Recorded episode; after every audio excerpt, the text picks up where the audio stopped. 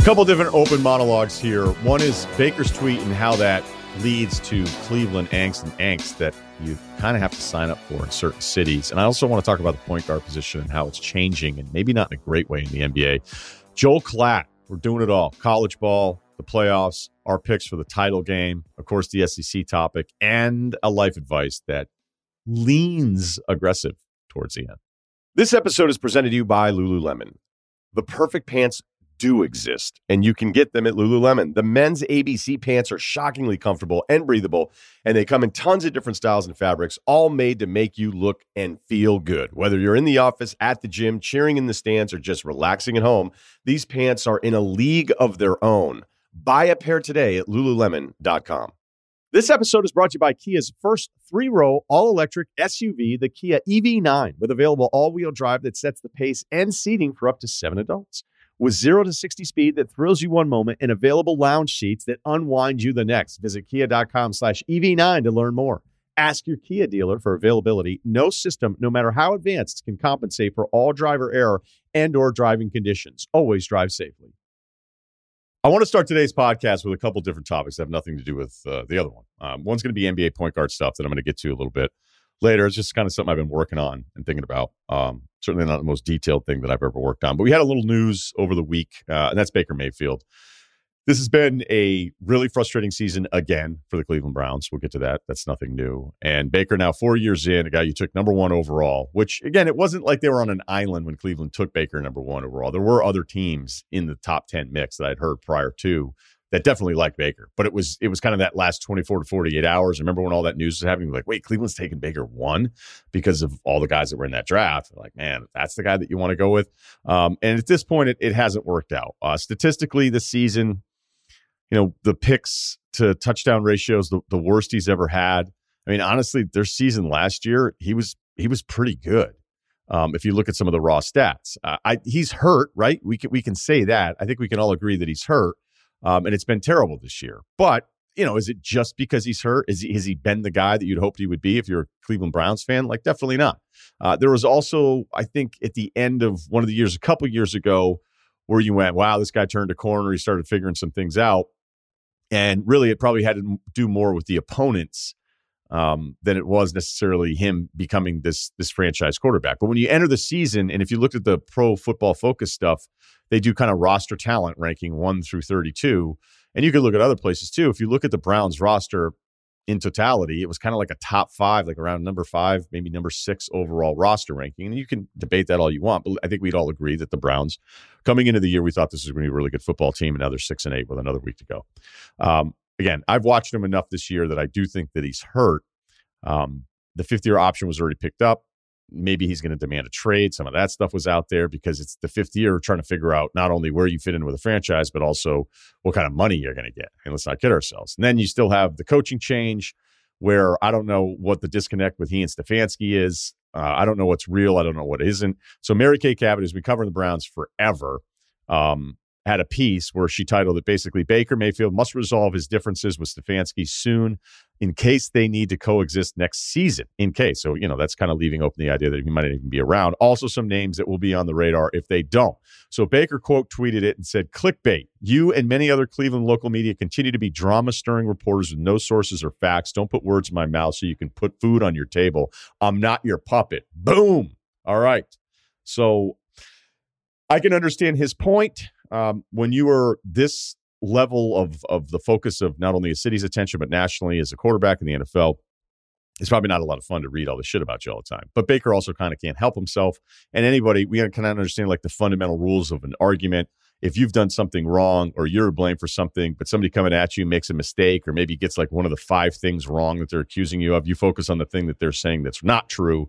And then you dismiss every one of their other things that may be true. I mean, this is defense 101, right? We've all done it. We've probably done it to other people in arguments. And this is the part where the public figure, even if they might be right and, you know, they want to be, they want to defend themselves, um, it just never really seems to go over that well, especially when you don't win, right? When you don't win, nobody has your back. You know, it's the same thing with the ads. I remember when RG3 lights it up his rookie year, he's doing a bunch of ads. Um, really, his downfall was he couldn't keep himself healthy. I think he butted heads with Washington's play calling and the offense coming in the second year. But what did it turn into? Like, oh, RG's threes, he's just doing too many ads, you know, a little less subway, a little more completions. And Baker, who's great in all these ads, uh, is in a bunch of ads. They lose games. It's like, okay, where's this guy's head at? And none of that necessarily is fair, but he needs to be better. He needs to be better both as a quarterback, he needs to be healthier, and he probably could do a better job of just sitting some of these things out when you're not winning games. Because again, when you're not winning, no one's really going to be on your side. Let's do a hard turn on this. All right. This isn't necessarily this open about Baker specifically or even Mary Kay Cabot's position. Mary Kay sends out her tweet about a story about a lot of questions to ask. Fair. Baker fights back saying some of the stuff isn't true. And I get his point. Baker's tweet has over 66,000 likes. He hasn't many likes because you have a bunch of Browns fans who are like, this again? We're doing a quarterback thing again? Been doing this for decades. So this speaks to the angst not only of Cleveland, but any fan in a fan base in a city that cares this much. This is about them hoping this isn't true because a lot of you have signed up for some seriously bad deals with your favorite franchises. You know, I have a ton of, um, I, don't think sympathy is really the right word here. I just like Cleveland. I do. I like those fans. Um, and I sympathize with their plight and why when they came back from 3 1 against Golden State to beat them in the city to get a championship that had been waiting on forever, when it got emotional for these people, like that's a big deal. It, that was, that was, this is one of the historic sports cities in this country with decades of failure. All right. In all of their sports prior to that. When you look back at the Browns, um, the last championship was 1964. All right. 1964. Cleveland Indians' last World Series title was 1948. Um, and it kind of speaks to some of these other franchises too. They're sitting around forever. Like imagine being a Vikings fan. Franchise starts up in 1961 and you've never won a title. Like, can you imagine that? Being 60, growing up with it. You're like, yep, they've never won. I mean, you could even start to ask yourself like questions go, is this even worth it? I was watching the Knicks game with the Celtics last night. And they're like, you know, coming up on 50 years for the Knicks and their last title in 1973. Can you imagine winning that title? Say you're 10 years old, right? And you're like, man, this is awesome. Knicks won a title, two in what, like the last three or four seasons. Hey, man, it's going to be like 50 years. And who knows now? I mean, it could be another 10, right? I mean, it's not crazy to say the Knicks are probably, I don't know how many years they are away from the next championship. Could be longer than that. Maybe something crazy happens in free agency and a trade here or there, five years. They're they're having some kind of parade. But would you, if you knew that, all right? So this is this is speaking of Browns fans, Knicks fans, Vikings, you know, pick whatever. We go Seattle, San Diego in baseball, but I'm not going to sit here and go through an entire list of, of championship droughts for franchises. But that's kind of the question here and why the Baker thing always is a little bit more tuned up, I think, than just another top quarterback flaming out. And I'm not even sure he's necessarily at the flame out phase because, again, I think it's pretty clear he's, as much as everybody beat him up on social media, um, you know, he, I don't think he looks right. So, you know, is it making an excuse for him? I just think we're kind of telling the truth about the full scope of the Baker Mayfield conversation. But the the reason for the angst is a lot about the cities and their histories. And it's, you know, I always think I come from a really good perspective on this because I grew up as an insane fan about things. You know, my mood was directly related to whether or not my football team won on the weekend, much like all of you listening to this today. You know, the Red Sox up and downs for me weren't healthy. In a way, I miss that I care that much. Um, in a way, I love that I don't. And I'm not sure what's better. Sometimes I miss caring about the outcomes of things the way that I did when I was younger, but I got desensitized to it. I was in it nonstop. And when your passion becomes your profession, it's an incredible career, but it also is just going to kind of change the way you filter stuff. And I also think just being older, having some stuff, kids, dependents, real life worries as opposed to being in your 20s and going, yeah, I don't know, like, what do you think I'm doing? Seven to 10, I'm watching the Red Sox. Like, what, you want me to go do something? You want me to go to a dinner? You want me to meet up? No, like, I'm not doing that. You know, I, Pichardo's starting. I want to see if they can get strong six out of him. So, um, I re- I remember what that's. I remember you know that Yankees run in the mid '90s being just hell for anybody who was a Red Sox fan. In '96, you're like, well, they shouldn't have won that one, and then they come back after the Marlins win in 97 you're just like this is the worst. They they're so awesome. They win every game. They're like the lock of the century. I remember I actually bet them for the series in 2002 against the Angels money line and I was like whatever I'm just going to take this free money. The Yankees win every series.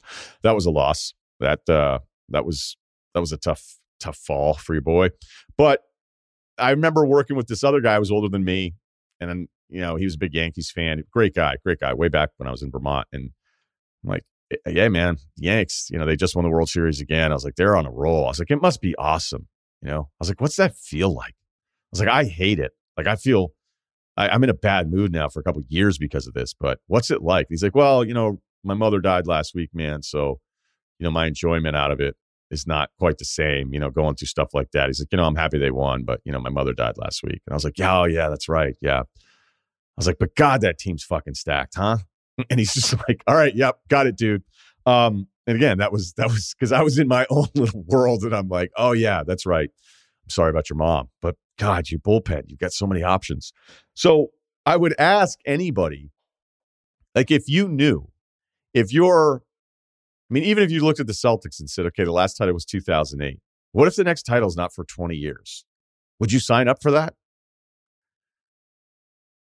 Like if you were a Vikings fan in the 70s, you know, they're making the championship game, you're like, yeah, it's going to be 2020, whatever, and they're still not going to win one. You want to do that deal? And it's it's why it when it happens, it's so fulfilling and it's why when it happens in a city that's not used to having it happen, whether it's the Milwaukee Bucks or the Cavs, um, you know, Chicago, the Cubs getting their first one in forever. You know, we, we've had a few over the last few years where these cities have finally been rewarded. And when you're rewarded that first time, um, it's got to be an incredible feeling. But I don't know that anybody would ever sign up for some of these deals if you said, hey, this title, the Cleveland Indians won, won a World Series in 1948. They made the playoffs once from 1949 to 1994. Would you ever be like, and again, you know, we're talking the late 40s here, but would you say, and the format was a little different for baseball, but I don't know when you say it out loud if any fan would say, oh, so they're never going to win for like, I don't know, like if they won when I was 10, I'll be 60 with grandkids and it still hasn't happened again. Yeah, sign me up for that. I'm in. When you say it out loud, I don't think many of you would. This episode is brought to you by Kia's first three row all electric SUV, the Kia EV9, with available all wheel drive that sets the pace and seating for up to seven adults with 0 to 60 speed that thrills you one moment and available lounge seats that unwind you the next. Visit kia.com slash EV9 to learn more. Ask your Kia dealer for availability. No system, no matter how advanced, can compensate for all driver error and or driving conditions. Always drive safely. I want to talk about point guards in the NBA. Position's never been deeper. Insane talent. Going back, I would say less than 20 years, things have changed the last 10. Combo guard was a dirty word coming out of the draft. All right. If you were a guard in college who played point, but you were a score first point guard, I was like, eh, I don't know. He's not like a traditional point guard.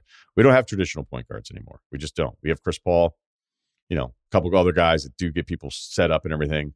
Um, but now it's almost weird if you don't have a score first point guard. And I'm going to go through some of those teams a little bit later on.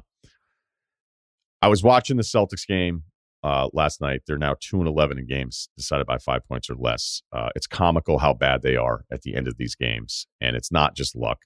They, I mean, there was two plays last night. I, I, they blew a twenty-five point lead to the Knicks.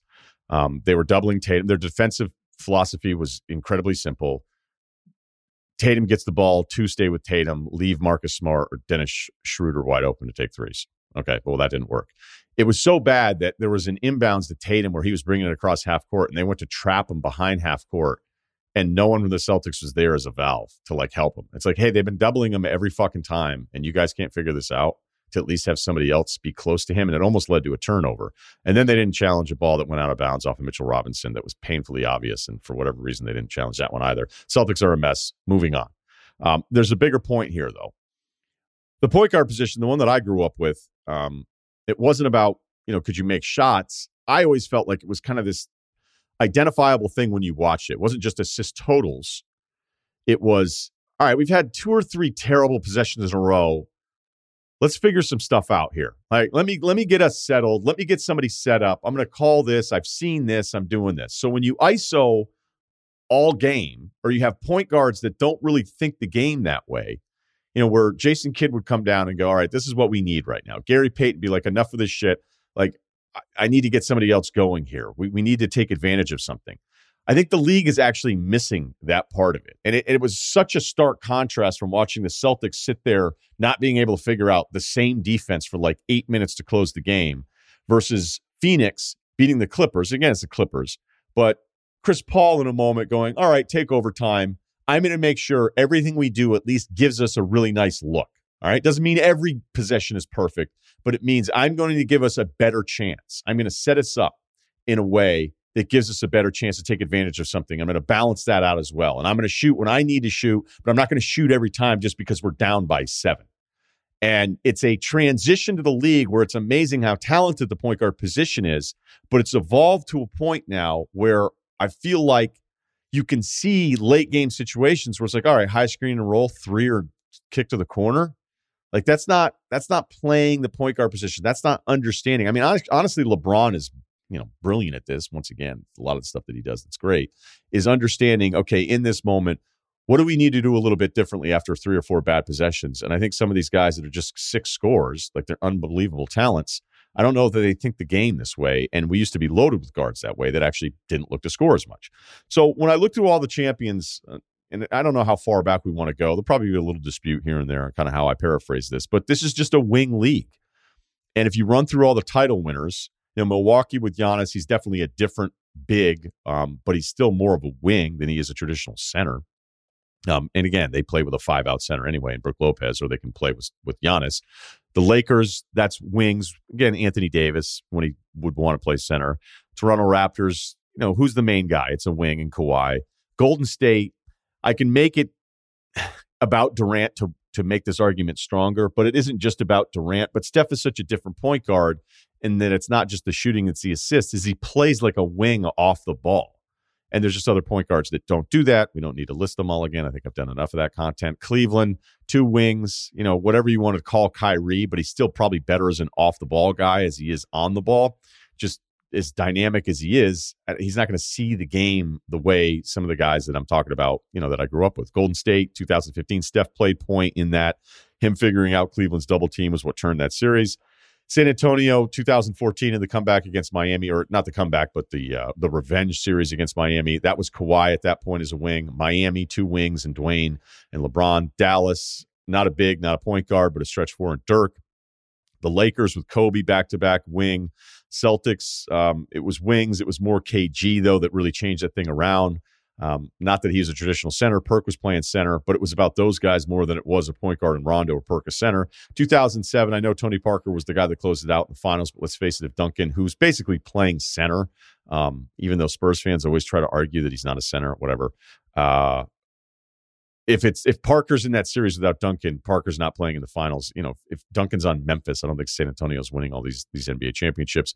Miami was a point guard led kind of thing, almost with Dwyane Wade just having the ball all the time because prime Dwyane Wade was impossible to stay in front of, and then he took a million free throws. Um, Spurs, Duncan, Pistons. Is Chauncey the most important player on the team? Maybe it's Ben Wallace. Could be a bit of an aberration. We'll get back to that. Spurs, Duncan again. Lakers, Shaq and Kobe. Maybe Shaq the most traditional big of the guys most recent to win it, which is still like 20 years ago. So, you know, we keep going. We go Jordan, we go Olajuwon. The Detroit Pistons 89 90 might be the best example of a point guard led team that won a title.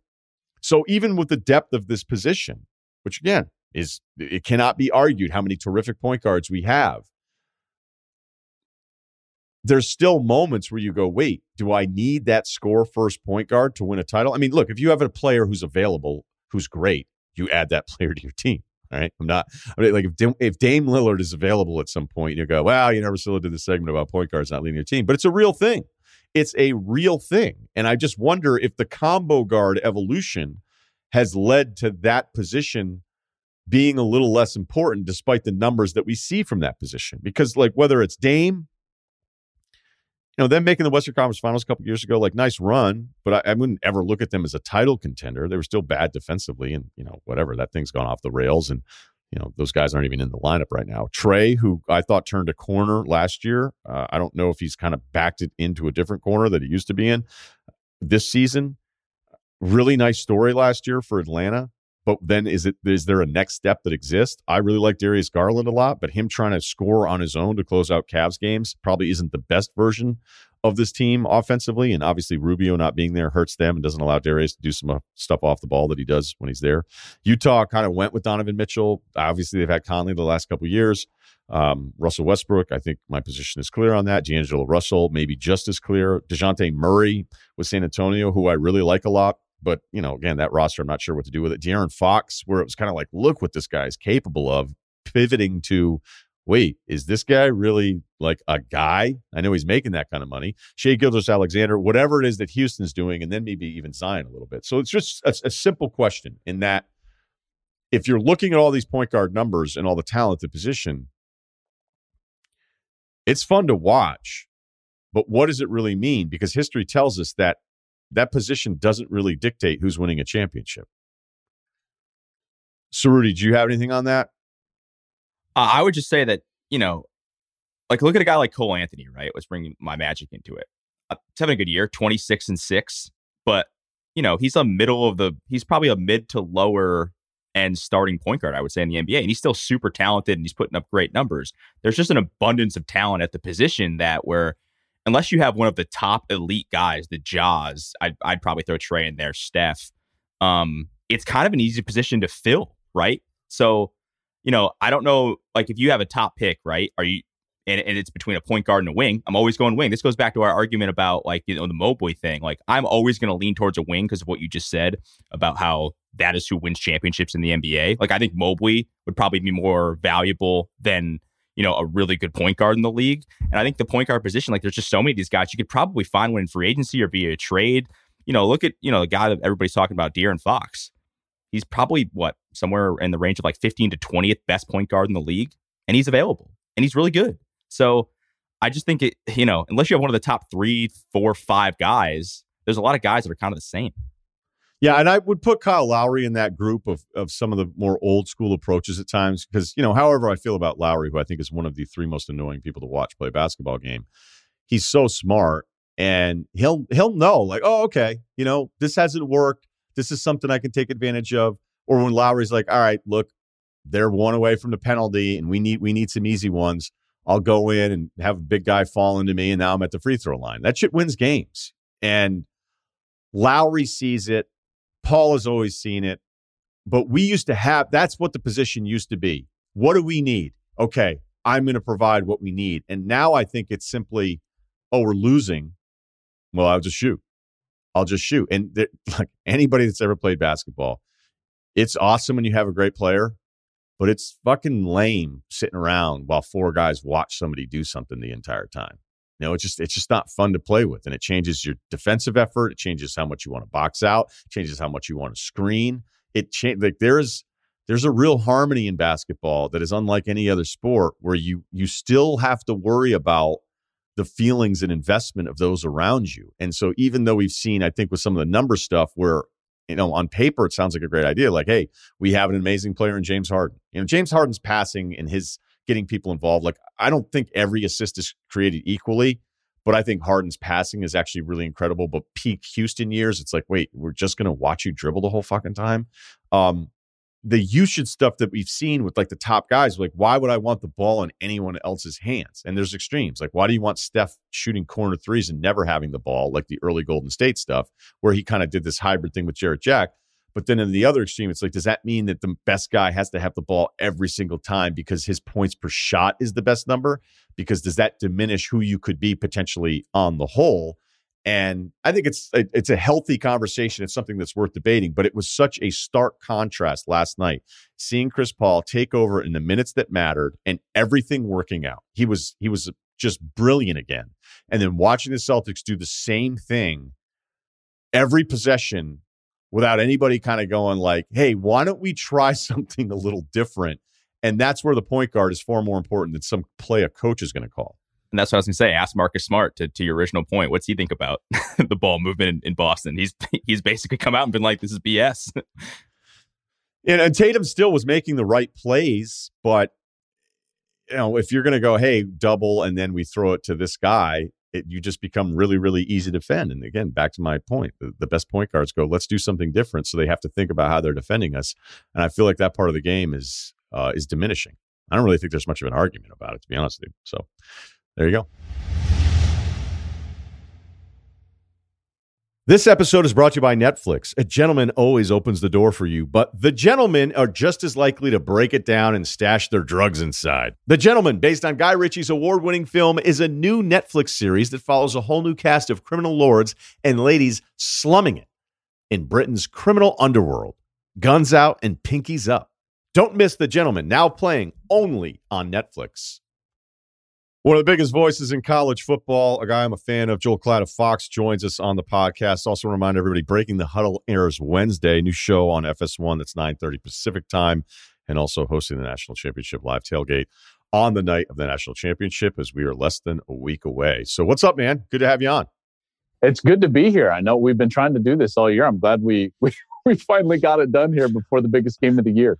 I know. I got like Grammy winners that are easier easier booking than you, Joel. Uh, no, yeah, I know you're a busy guy. That's that's why I've I've uh, I've enjoyed this. So let's let's take a look at you know recapping a bit of what we saw as we kind of look ahead to what the title game may be you know, look, I thought Michigan had a chance. I'd like what Cade had been. I knew what they did best was not exactly uh, a recipe for beating Georgia because what they did best is exactly what Georgia does, and then it was horrifying. So, what do you think happened in that game?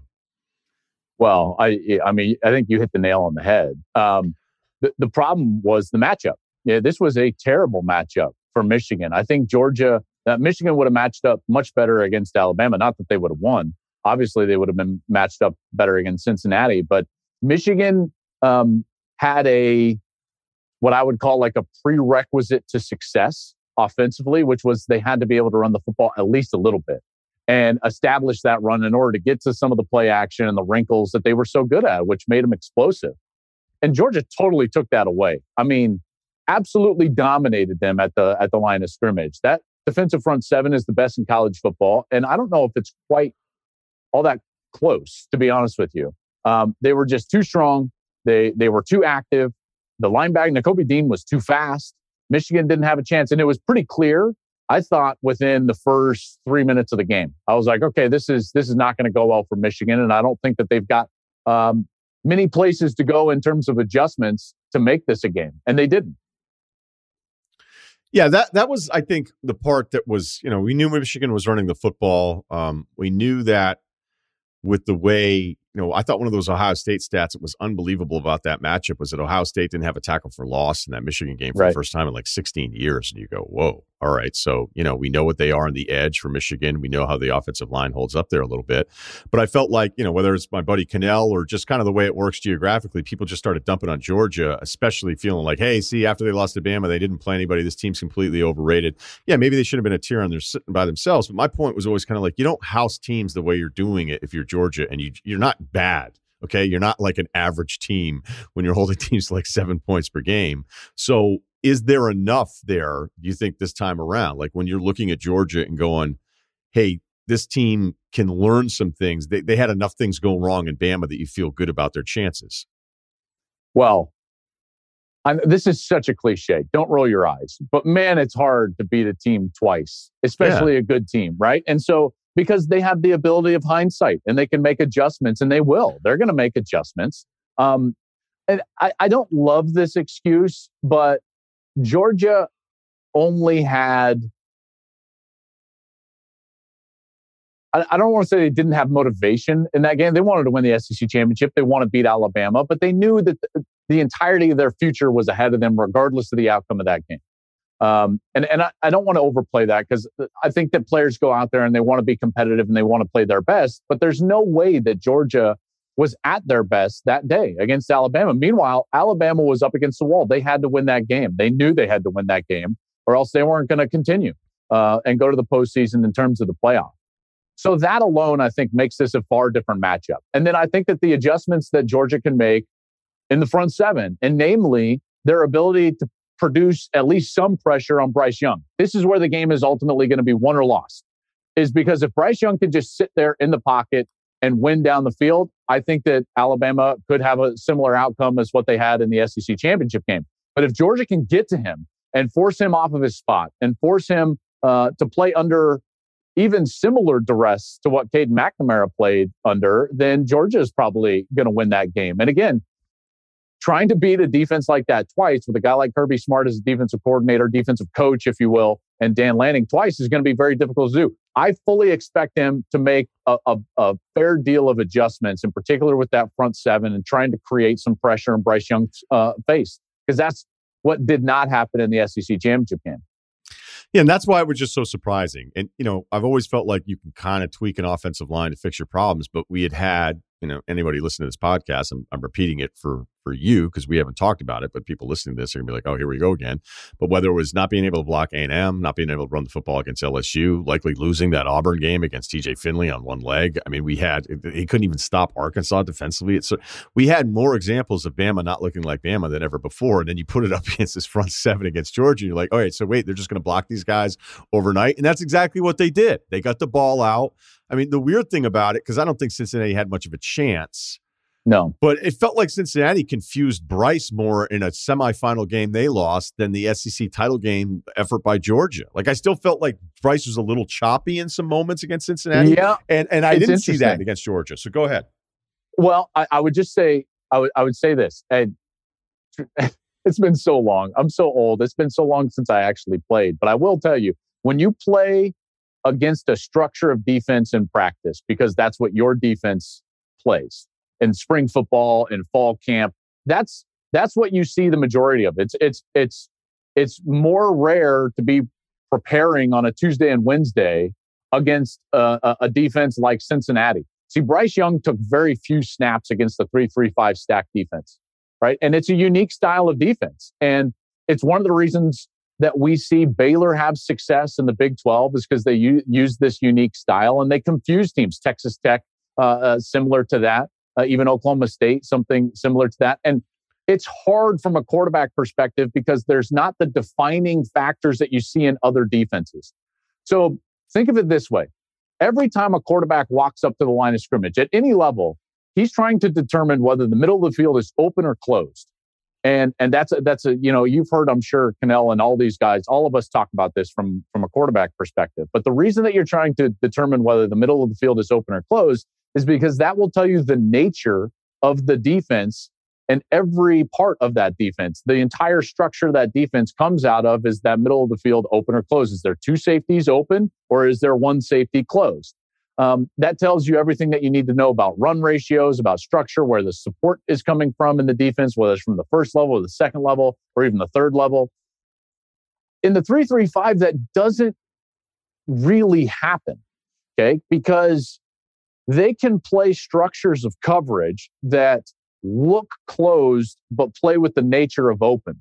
And so it's it's it's very difficult. So one of the reasons why Bryce Young is just so comfortable against Georgia is because that defense that Georgia runs is cut from the same cloth as what he sees in practice every single day, in particular when you're talking about spring practice and fall camp uh, because Kirby and Nick have such a long history together. Okay, so he sees those adjustments, he sees the nature of that defense, and it's easy for him to react to.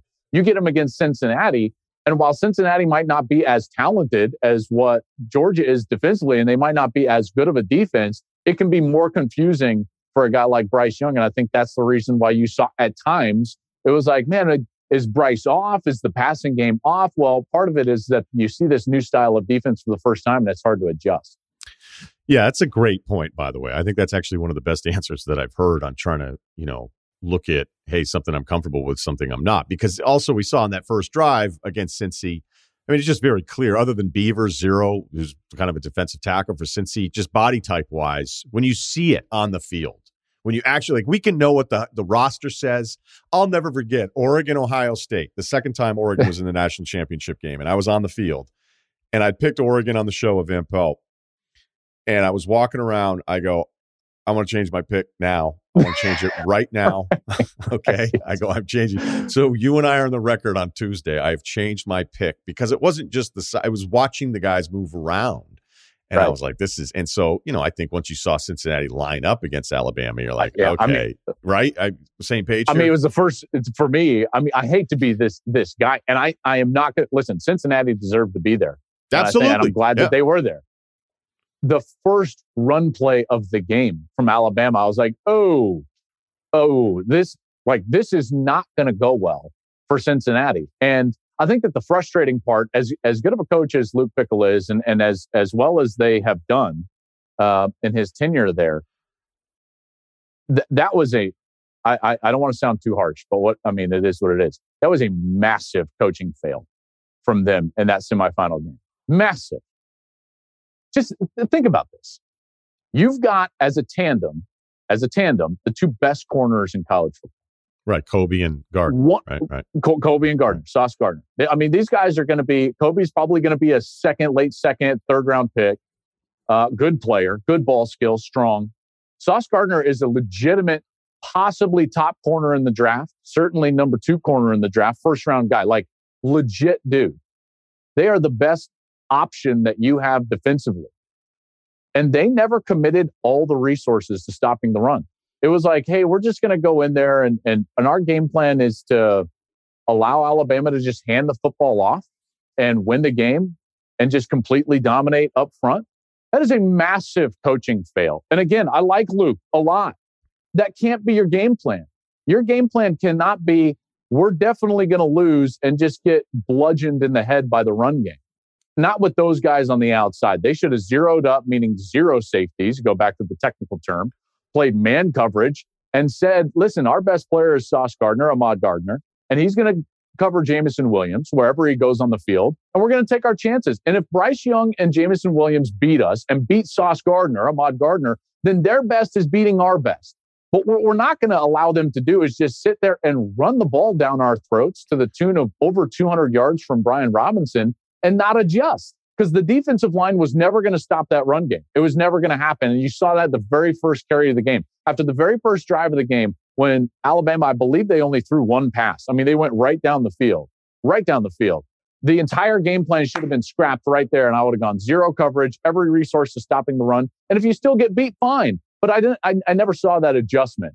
And I know I get frustrated at things like that, but I get frustrated because I'm like, I, I just didn't feel like the coaching staff gave their, gave their players the best chance to compete in that game because they didn't allow those corners to just get after it. The weird thing is, is you know, I don't know how history will remember it because Cincinnati had six points, you know, but it's surprising that Bama only had 27, knowing that it was it was one of those things where it was like watching somebody in a fight and somebody was like, I may not be landing a million punches, but I'm just holding you here. And you're just you're helpless. There's not going to be anything that you can do. So it sounds like as we kind of sift through all this, I feel like you're leaning Georgia in the rematch. I am. Um, Georgia was the better team for the majority of the season. I think you would agree with that. Oh, yeah. Uh, because of, of what you just said earlier. You talked about the times in which we saw some vulnerabilities from Alabama, and those were real. You can't, like, the, better teams probably but i can you know what though? I mean lsu who barely had anybody left at the end of it so i don't even know what to do with that game but that's just that'll be one of the weirdest stats ever. Bama ran for six yards against a depleted lsu team. Like how does that happen? It's it, it, it's it's a wild stat. Their lack of execution in the red zone in particular inside the 10 yard line cost them against texas a&m uh, they should have lost the game against auburn if auburn just uh, executes as far as clock management goes. That's i mean that's those are factual things right? This is not a knock against alabama Georgia played this year for the majority of the time like a dominant number one team. Dominant. We saw that in the in, in the semifinal. They did not play that way against uh, Bama in the SEC championship game for whatever reason. I think Georgia is the better football team. Bama has the best player in Bryce Young. Will Anderson is going to have a, a, factor in this. Um, I still, I, I'm going to pick, I'm going to pick Georgia I don't generally in these types of championship games pick against the best quarterback in the game, but I'm going to in this one because I just I just feel like it's going to be really difficult to beat that defense from Georgia twice. I really do. In particular without Metchie. You know, they, now they're you're going to be able to roll coverage if you're Kirby. You're going to be able to sit there and just focus on Jameson Williams and really let that defensive front seven go. So I'm going to go with Bulldogs.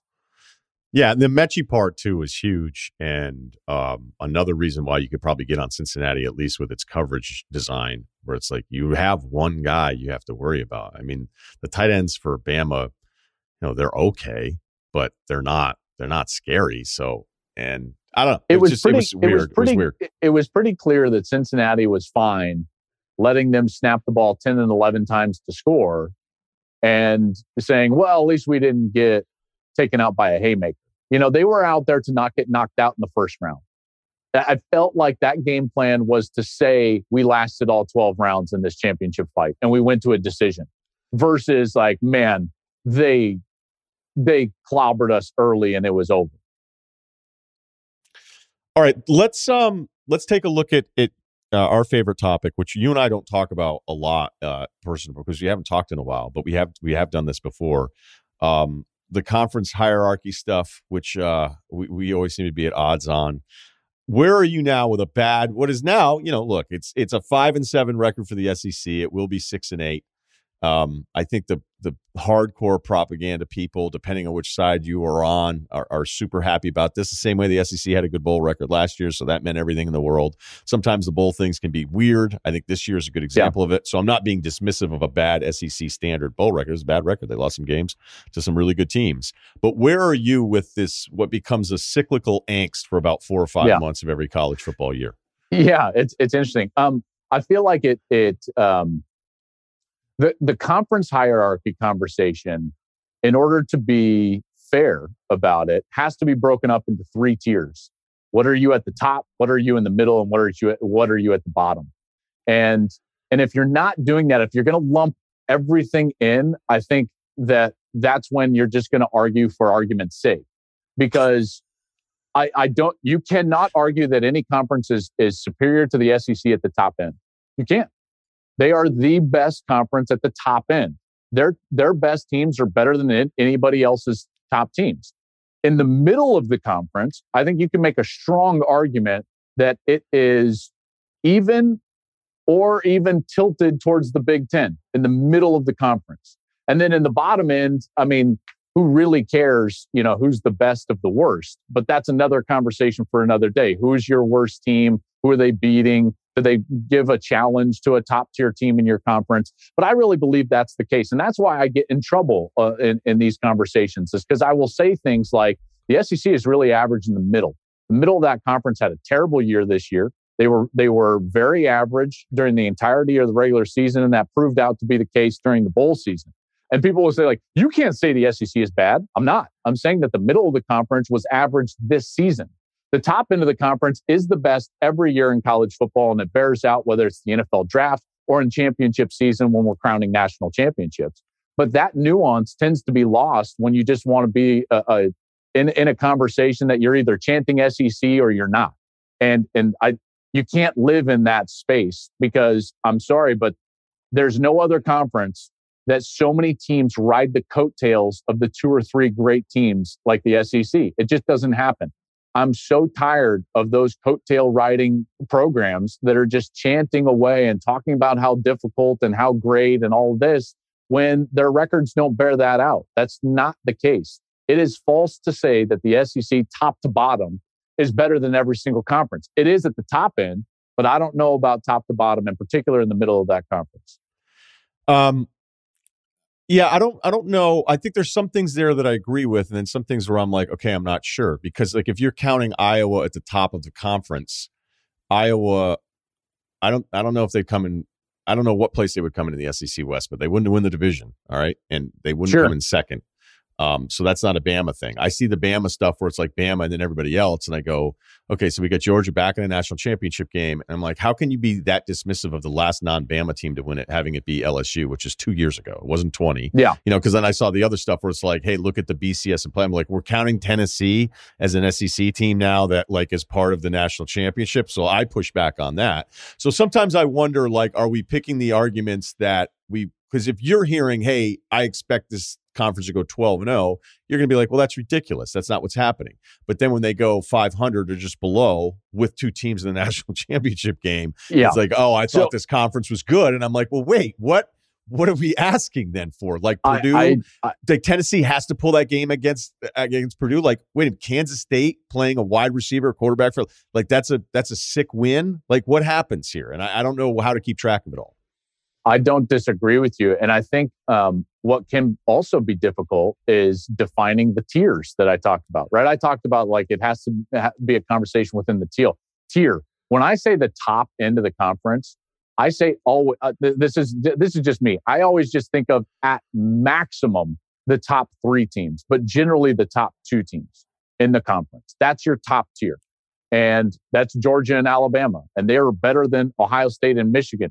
What tends to happen is that when you get into these debates, right? So if we start debating uh, the, the overall conference, you'll bring up Iowa, I'll bring up, you know, Florida or LSU and say what happened against UCLA and well, they weren't really bad. And so what you really start arguing is is like, well, that team shouldn't be considered one of the top tier teams, even though Iowa, because of the stupid division format, actually played for a conference championship.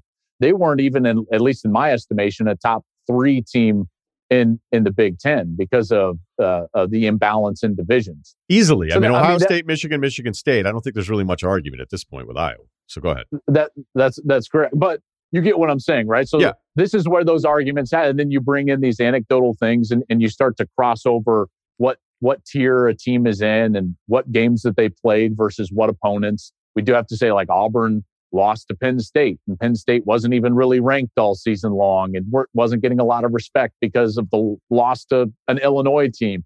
So we're kind of talking in circles here. I would just define it as this. I, you did a good job that. Like the SEC is the best conference at the top end, period, and has been for a decade or more. Um, the middle of the conference, it's a really great conversation with the Big Ten because the Big Ten in, in the middle has done a, a pretty good job. And the middle of the SEC, at least this season, wasn't as good as we expected them to be. Yeah, I think that's fair because I've had moments over the last few seasons where I go going into this. I think the Big Ten has a chance to kind of be the, it'll be the first time I'll feel comfortable saying another conference is better than the SEC. I just think anybody that argues against the SEC and maybe we're changing whatever the argument is, I go, you know, whether it's five teams playing for a title now in this stretch and A&M who came in fifth last year, which should have been left out of the playoff, but still sniffing on it.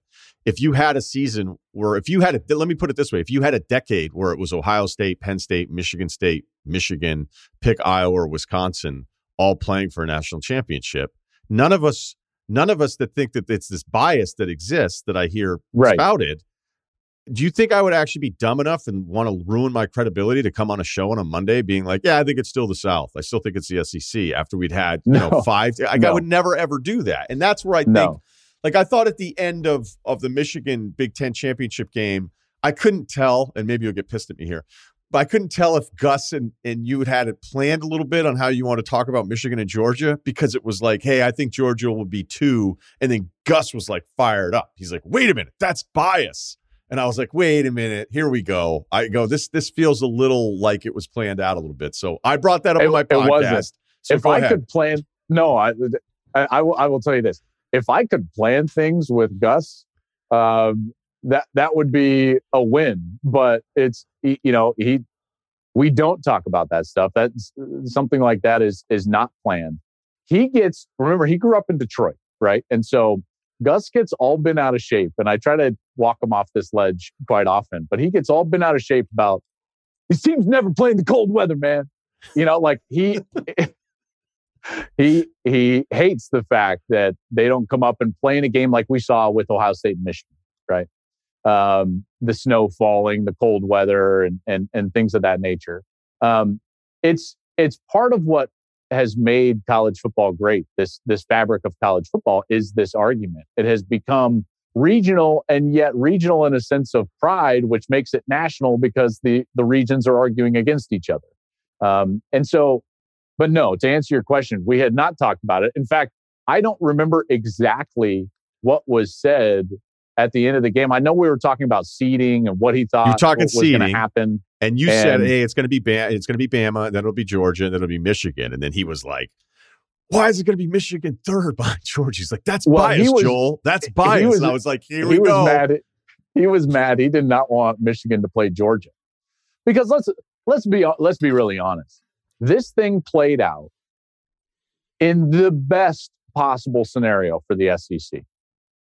The best possible scenario. Alabama beating Georgia in the SEC championship game played out perfectly for them because they got two teams in. If Georgia wins, they don't get two teams. Like no, Bama's I know people. They, yeah, I, I, don't think Bama is in. I, I don't know exactly who was going to go, whether it would be Notre Dame sneaking in there or how they were going to manufacture it. Oklahoma State would have gone if they would have gotten the pylon in the Big 12 championship game, but they didn't. Um, so it worked out beautifully. And then you you also get this this matchup, which is going to favor you, where both of your teams get in and both of them miss each other. So they're going to beat these other two teams, Cincinnati and Michigan. I firmly, I firmly believe that this worked out as well as it possibly could, and that's where people outside of the SEC footprint start getting really frustrated. They're like, "Oh, of course, this is going to happen again." It seems to always happen uh, for them and yeah, they get the benefit of the doubt, but they've also earned the benefit of the doubt, in particular at the top end of the conference. But I don't yeah. plan those conversations with Gus. Okay. I, I, right. I wish we could. I think Gus was ready. He was like, if Michigan rolls in this game, I'm going to make sure I, I get this in. I get this across. Uh, and by the way, maybe I should correct myself being so dismissive of a two loss Bama because if it had been a close loss to Georgia, you know, who, who knows? knows? Maybe the committee goes, ah, they're still better than Notre Dame. They're still better than Oklahoma State if Oklahoma State was able to pull that game out. Uh, what else did I have for you here? Because this is this is the part of the the geography of it that isn't even the, even the SEC. Ohio State's the only team in the last 16 years that I wouldn't describe as a Southern football team to win a title. Hmm. Because if you throw Clemson in there, where Clemson's run is somehow, well, we know why. Like Clemson's run doesn't get enough credit because of what yeah. Bama's done. Clemson's run is yeah. one of the great runs in the history of the sport. It just happens to totally. coincide with the best of all time. So, you know, you throw Auburn in the mix, you throw Florida State in there, Clemson. I mean, this, do you see this as a problem? Do you see it maybe, you know, not a year to year interest, but planting the seed for a 20 to 15 year loss of interest out on the West Coast or maybe some of the mountain regions? I'm certainly not Texas, but this is a, uh this is a pretty dominant geographical run. I mean, to, to say the least, there's no doubt. And, and I would love to be smart enough to have better answers for this, but I think that it's, it's, there's a lot of factors. I think that this is a multi-factor analysis. I think that you can talk about the just the the overall migration of our society to the south. I've heard people argue, and I think it's an actually a really smart point. As air conditioning has gotten cheaper, it's become easier and easier to live in the south, and you can avoid the winter, and that's why populations in the south have exploded. And so all of a sudden, you just have a denser population and and recruiting footprint in the south I mean, I mean, I've heard that argument, and I can't dismiss that, right? Like that's that that seems to be fair. There's very fertile recruiting grounds uh, in in the southern United States, um, and I think that one of the factors that you can talk about just within the sport is that the lack of financial success on the West Coast has opened up the recruiting nationally in particular from from teams from the south to go out and and get into Texas and then into California. And that's something that you didn't see a lot of. In particular, like when I was playing, you didn't see the SEC teams going into Texas and getting the best recruits in Texas. You never saw anybody go in and get the best recruits from Southern California and the California area and get them out of the footprint uh, there. When I was playing, Oklahoma and Texas owned the state of Texas. Nobody came in there, right? I mean, the Big 12 was the Big 12. Alabama wasn't getting in there. Nick Saban hadn't hadn't come yet. In fact, Les Miles had just left from Oklahoma State and gone down to LSU. And so it, it, it didn't feel as as national as it does now in terms of recruiting. But then all of a sudden you had the Big 12 kind of disband. And then now Nebraska, which is a normally a power, is not recruiting Texas very well. And then you let the SEC into Texas. Now their footprint expands into one of the most fertile recruiting bases. Then USC falls off the map and everybody goes in and starts poaching Southern California kids. And so now all of a sudden you take the South, which is already a very good recruiting base. You say, hey, the ACC is not doing quite as well revenue wise. So those teams are going to go down just a little bit. So now you've got all of Florida, you've got Texas, and you can go poach California. Plus, you still have that Atlanta, Georgia area, which uh, produces a lot of great talent. And you can see why the SEC has become so big, so powerful, and so dominant over this era. Their recruiting is just second to none at this point, And I think it's because they have access to every fertile recruiting ground in the country. Let's end on this uh, because I know you've talked about it. I don't know if you've pivoted at all because I know that I have a bit. I, I think that's kind of trying to keep up with college football, having an open mind about some of the things that we want. I don't know how much I love the idea of expansion. I know that it's going to happen and I'm okay with it when it does. I just don't love some of the arguments that we're opening ourselves up to for teams where it's like, wait, you had a chance. And now you got like a three loss team and you think you have a chance at like an eight seed in this whole thing. Like that's, that's just something I'm not looking forward to. Um, but I'll get through it the playoff part of this is weird because it was like, hey, here's the plan. It's like, oh, by the way, it's not the plan, and none of us we're just not on the same page because now we have this this alliance here that's anti SEC and ACC. Uh, um, yeah, it's weird because the more you dig in and kind of ask people about college football, it's like, yeah, maybe people didn't really have it as locked in as we thought with these imminent changes. Changes will happen. The timeline seems to be delayed. Where are you now with all the different stuff that you've heard in your travels? Which I'm sure access yeah. to great information on what they'd like to have happen, but it's always hard to get everybody on the same page. It is. Um, I have also evolved on the playoff. I don't know if we ever had that discussion, but I used to be oh, I don't want to say vehemently, but I, I was against expansion. From um, four to eight or four to 12? Just beyond correct. four. Okay. All right. I, I, mean, even going to four, I had, I, you know, I was like, uh, guys, I, you know, I don't know because my, my whole argument was that the most unique and special thing about college football that was different than every other sport on the, on the planet was the uniqueness and importance of the regular season. And I was hanging my hat on that. And I thought, man, the expansion into a playoff format, it's going to ding the regular season a little bit. I don't know if I'm in favor of that. I have come off of that position. And it's it it's because we have shoved all the oxygen in the sport into four spots. And that's not good for the sport. Okay, so we created a problem with the new playoff that we need to go and we need to fix. So that doesn't mean that expansion overall is the best thing that could ever happen for college football. But it does mean that based on what it is now, there needs to be some fixes. And when I say shove all the oxygen, I mean all the importance, all the meaning, the definition of success only is determined by those four spots. See, in, in past years, like I've, I've talked with Barry Alvarez about this. And I've talked about, you know, Barry, I, I don't know if what you did at Wisconsin is available to anybody now which means he went to a, a program that was not very good at Wisconsin and he built them into a power using incremental um, definitions of success. Getting to 500 meant something, getting to a bowl game meant something, getting to a New Year's Day bowl game meant something, getting to a Rose Bowl meant something. And it meant something that could define you as successful in, in the pantheon of the sport, not just for you and your own fan base, but it's like this meant something to everybody in the sport. And now that's not necessarily afforded for everybody because if you're not in the playoff, it's not deemed a success. Ask Ohio State fans right now. Um, they would not deem their season a success. And so, because of that, we have this, this separation of the classes where only the top six, five, six teams in the country are getting all the best recruits, and they're going to continue to separate themselves out. And then everybody else is going to be suffering. And, and I think that allowing some opportunity for a definition of success for more teams, whether they're going to win a national championship or not. You need to have that definition of success at least afforded to them uh, through an expanded playoff.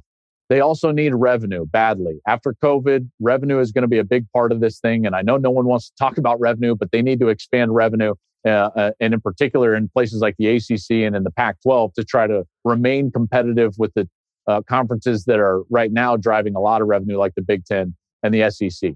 Um, now, when you get into just like the, the the formation of what could potentially take place, this is where there's a lot of argument happening.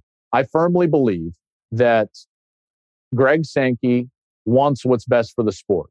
Having said that, he's incentivized to act in his own best interest, just as Kevin Warren is and George Kliavkoff and, and Jim Phillips and Bob Bowlesby. It's one of the problems with the sport is that everybody within the sport at the power level is operating in their own best interest, and there's very few people operating uh, with the interest of the entirety uh, in, in, mind. Having said that, we're t- we're going to argue, or these guys are going to argue about very small differences. For instance, right now there is an argument between, hey, do we want to include automatic bids for conference champions, or do we just want to say the six best champions? Now, you and I might think to ourselves, like, well, there's no difference between the two, but they are legitimately arguing like there's an impasse over that language of are we taking automatic bursts? Are we talking the, the, the sixth best? And, and because of that, people just folded their arms and are like, well, we can't move forward. so it, it might be a longer process than we think, but it ultimately will happen. We will expand. And I think that it'll be good for college football, at least in in relation to what I was just, uh, uh, I guess, chatting about, which was just the overall importance of the meaning of success in our sport.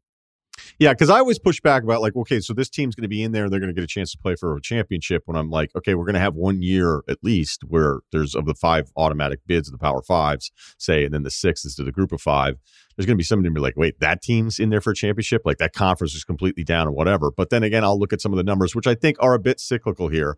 But the 4 1 matches, some of these matches we had in the playoffs have been absolutely blowouts in a very short amount of history of totally. So it's like, totally. okay, so you have this system and we have blowouts. So you're just worried about blowouts in a different system.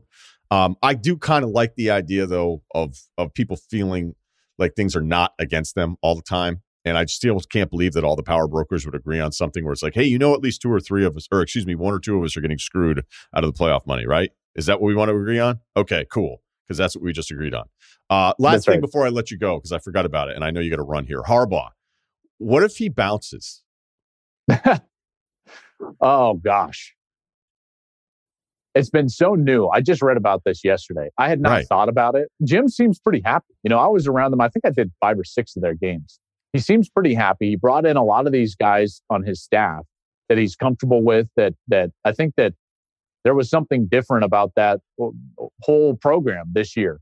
Um, I would be pretty surprised if he left. Have, having said that, he's had success every single place that he's been. You cannot argue with that, by the way. There are a lot of detractors from Jim Harbaugh. You cannot make an argument that he doesn't succeed wherever he goes. And from an NFL owner standpoint, that's going to be very appealing is that he can come in and probably have success with your roster. Now, whether he's going to have long term success or not, I think remains to be seen.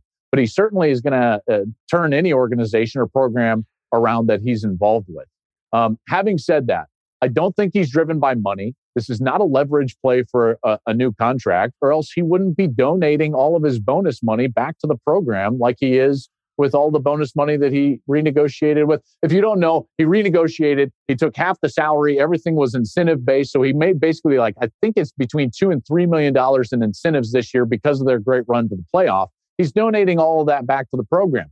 I've never felt like this guy is motivated by money, which means that I, I just don't see it, but I could be wrong. I mean, uh, that's pure speculation on my part.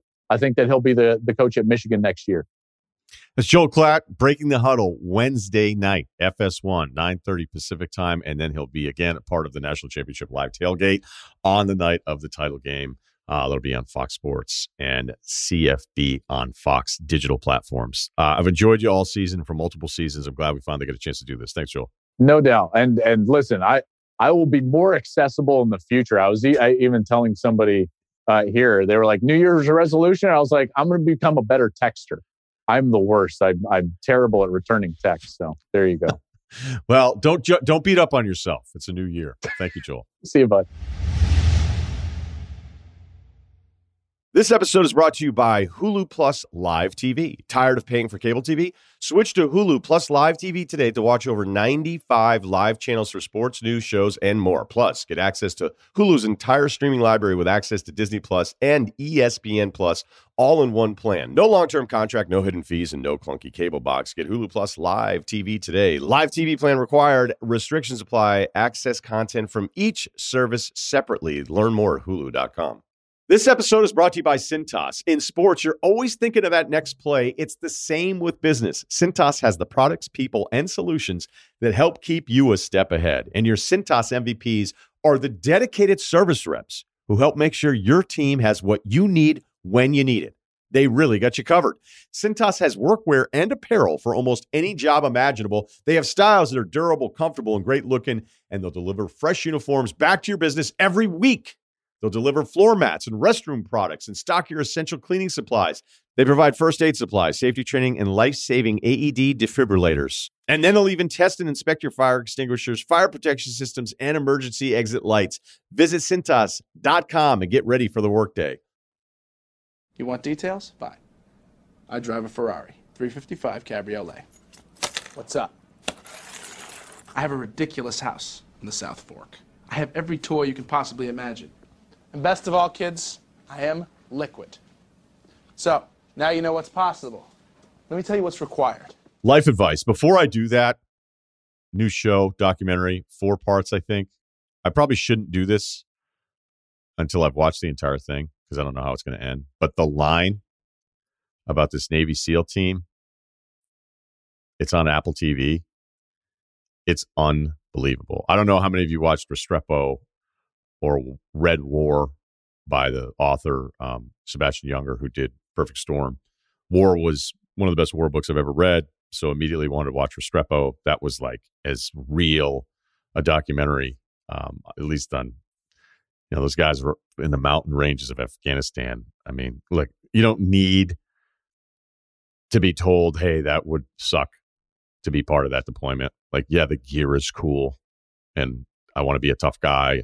I think a lot of men, you know, you grow up, you kind of think like, oh, wonder what that would be like, you know? Uh, maybe some don't. You know, I'm sure, I'm sure plenty are like, fuck that. I would not want nothing to do with that. I don't know. I think there's always been a part of me that would be like, wonder what that would be like. Well, how would you, how would you, like, yeah, I guess I'll just admit it. I'll ask myself, like, how would you handle that in the moment? Like, would you be losing your shit or would you be steady? Would you figure out a way to get through it? I have no idea. I think there are times you would almost want to know. And then you watch those and be like, no, I'm good. Like, I'm, I don't want to know the answer because it's awful and watching this thing about the SEAL team in Afghanistan and the SEAL team leader and this whole thing. I'm I'm two parts into it. So full endorsement of that show on Apple TV if you have Apple TV. Uh, we do have a 20 year debate going on my friend group of what would you rather do, be in jail or be at war? And I mean, I would much rather uh, be at war. There's a few guys that pick jail though, and I'm like, you guys are out of your minds. But I I mean, I think the answer is definitely jail. What you get meals, like you get your own bed and cot. It's nice and cozy. You know, I mean, you're probably bored out of your mind. Yeah, it's somewhat dangerous, but it's not dangerous. You think you, think, you, think you get a little bored in jail? You think? I mean, I mean, but like, I'd, I'd rather be bored than like dodging bullets in Afghanistan. For me, it's not even. I there's no way. There's no fucking. You need way. to be stimulated. Yeah, I'd be like, no. I'm just like, I don't care. Here's the thing: Are you trained? Like, are you like? Do you know what you're doing at war, or are you, or is it you at war that like, hey, here's a here's a you know AR, figure it out. Uh you know, this, I, will this blend in in jail. this date, this debate has gone on for so long because the guys that pick war can't believe the guys that pick jail, and the guys that pick jail can't believe the guys that pick war. So, um, I, I think it's there's a moderate understanding that you would be trained. Okay. Yeah. Kyle, you're a war guy, right? Over jail? I wanted to be an MP guarding some sort of stuff in Spain where nothing was ever going to pop off. That was my in high, in high school. That's what I wanted to do. But um, what was the inspiration for that rewarding? Uh, it just seemed like nothing was ever going to pop off. It seemed like well, you know, there's only so many ways to get a pension. I want to, you know, be enjoying my life by the time I'm, you know, uh, cresting into my 50s. So it'd be nice to just be taken care of if I could just put in, you know, 20 years fresh out of high school. That would have been that would have been kind of a dream. Um, but I ended up not doing that. Okay, we got a couple things going on here. One is you that's not that's so not you though. Like you're not a narc and then you were gonna Well, not a cop. Like an MP is like uh, I, well, I understood it was like a, a guy who like guards something. Like you're not necessarily looking for drugs or something. You're just kind of maybe guarding some shipping containers in a Spanish dock or somewhere in Hawaii. I don't know. That's what I thought. It was like I don't know. My recruiter was very zealous and overzealous and told me my you know you know he was going to show me the world like Aladdin or something. But uh, I ended up not doing it, so it's fine. So you went through the recruiting process to potentially be an MP at docks in Hawaii or Spain. In my head, that's what I was going to do. Yeah. Well, I took the test and they were like, yeah, man, you could do anything. I was like, okay. I feel like you probably tell a lot of people that. But the, the ASVAB or whatever was like, it said it worked out really well. It was like, yeah, you can pretty much, you're qualified for anything. Like you have unlimited potential. Kyle. Like, I got a 75 in math. There's no way I'm qualified for everything, but thanks. Guys, like, do you want to be a tech, a sniper, or a doc guy? And you're like, dock guy. All right. Where's So, the what, boats, dude? so what's going on with this filter? You have a mask that's a fake mask on your Zoom filter, and it's Well, you know, I like to test them out. I like to test a different thing, but guess who's got COVID? Probably me. Still haven't gotten my thing back, but uh, about three days ago, I took a test, but I've been feeling like shit. My girlfriend tested positive. So, I mean, one would surmise I have COVID. okay. Can we stop testing it because it's it's driving me crazy? This filter. What do you mean? I kind of love it. Actually, no, I think it's going to have to stay now. Okay. All right. I got overruled. That's that's fair. The next life advice, you'll get a different one. Um, I I hate I hate looking at it, and so we're gonna have to. Ceruti, can you take a picture of this at Yeah. some point and just say this is what Kyle brought to the table on a Friday? I don't like it, but I I am um I'm I have some dictator tendencies on the podcast. This will not be a time. I'm going to start adjusting it. I'm going to start fake adjusting it. the thing is, is we have one life advice that's so good, and I can't wait to have Kyle chime in on it. That I I almost want to see the full Kyle, but that's that's fine. That's fine. This is uh this is your call. It's your filter, your rules. Thanks. Okay. All right. First one is uh I don't know. Maybe you guys can help help me out with this one. Okay, 6'2", 195 can play a play a mean ukulele. That's probably a fun instrument to be able to just. It's getting late. I'm Like, hey, break out your ukulele. All right. Uh, girlfriend and I started serious conversations about moving in together this year. I need some advice on how much would be fair to charge her for rent. Uh oh. Background. Kyle's just like, what's the debate? It's 50 50. Um, sometimes a little more complicated than that, as our man explains. I own a three bedroom house in a large city, can currently cover the $2,600 a month mortgage comfortably with my budget. She currently lives in a one bedroom apartment about 15 minutes away, and her rent is in the $1,500, $2,000 a month range. We both make about the same salary, so no personal finance discrepancies uh, are not, they're not really an issue. Obviously, utilities and such would be split 50 50. Okay, so utilities 50 50, but that would only come out to her chipping in a couple hundred bucks. A complete 50 50 split on the mortgage feels like too much since her portion is ultimately getting invested back into my house's equity. But I also don't want to get totally taken advantage of by asking for peanuts. I keep coming back to an easy all in flat rate of $1,000 a month because we're both. Um, because we both see decent monthly housing expense relief at that amount. Okay. Um, but that still feels steep at $1,000. Maybe those feelings are just from being a product of Midwestern parents. Oh, look at this. What would you do? I'm sure plenty of folks are going through the same scenario. So, general cohabitation financial advice is greatly appreciated. Would love to hear Ceruti and Kyle's take as well. Y'all are the best. Um, I love the Midwestern values here thing because I think what we're talking about here is a guy who's a bit old fashioned and feels like if he's going to be the man in the relationship, he has the home, he's providing um, shelter, and that it's not a stretch for him to cover the 2600 that he's already done on his own. That he would like to provide for a person that he cares about a lot. Uh, I am probably still a little old fashioned in those ways, despite never having to have this conversation with anybody. I've thought it out in my head, and certainly how you are doing financially as the provider. Um, and again, this could be flipped if the female provider has the house and she's doing better than the guy she cares about and sees a future and a family together. And you just start to adapt and make some concessions that should be, um, you know, not influenced on like, am I getting fucked on the rent? Oh, it's just 60 40 splits actually bullshit. You know, like if you want to marry somebody and have kids with them, you're really going to let 60 40 ruin your day. Now, some people listening to this would say, absolutely, that's that's bullshit. Maybe some others are listening to this, our older listeners. We do have older listeners that are going, nah man, like if that's going to be your wife, she's going to be having kids, which is, I think, where you're hinting at this going, then you should provide for her. I like where your head's at. I don't think you need any advice from us whatsoever. You don't want to charge her that much, but you want to charge her something. A lot of it comes down to how will you presenting this impact the relationship? Because I would say others, you know, there'll be some women that you'd be dating that would be like, this is great, no problem. I want to feel like I'm kicking in towards the house's equity that's going to become our house. And there'd be some women that are like, you're lucky you're getting 50 50 on the utilities. It's your house. I'm moving in. We'll see how it goes while they're pocketing all their savings. Um, it really depends on the other person and how they see this. I think your head is in the right place. I would bring it up. And if you feel like there's no pushback to a thousand bucks, you could just say, Hey, look, you want to do a thousand bucks until we figure out taking the next step. And if she's totally cool with it, you don't feel like there's any tension and she's not lying to you, then go ahead and do it.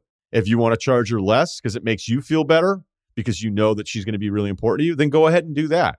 But really, it's going to come down to like where you think that comfort zone is for her feeling like you're actually in agreement and you're not just saying out loud what sounds like an agreement, which will lead to like, if she says yes to a deal she doesn't like, she's telling her friends, and then six months later, all this animosity is building up where it's turning into like, yeah, the fucking guy's charging me a thousand bucks on top of everything else. You know, it's not like we're not going to get married.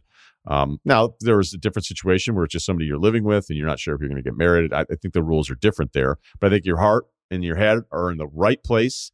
And it sounds like you're probably even going to go under a thousand bucks because of whatever guilt that you have as a midwestern salt of the earth type of guy um, and that that's really up to you but I don't I don't really think you need our advice. I, I think you mapped it out pretty well. Kyle, I feel like you're going to go in another direction on this one. I'm not. I think you're right. Yet a thousand is a good square number. Now that I understand the situation, you're not splitting a rent for nothing for something you won't own, and when it's all done, you know, people paid X amount of dollars and you move on. Like this, I get this. This makes sense. But it, it a thousand dollars is a good square number. She's getting a break on what she had before.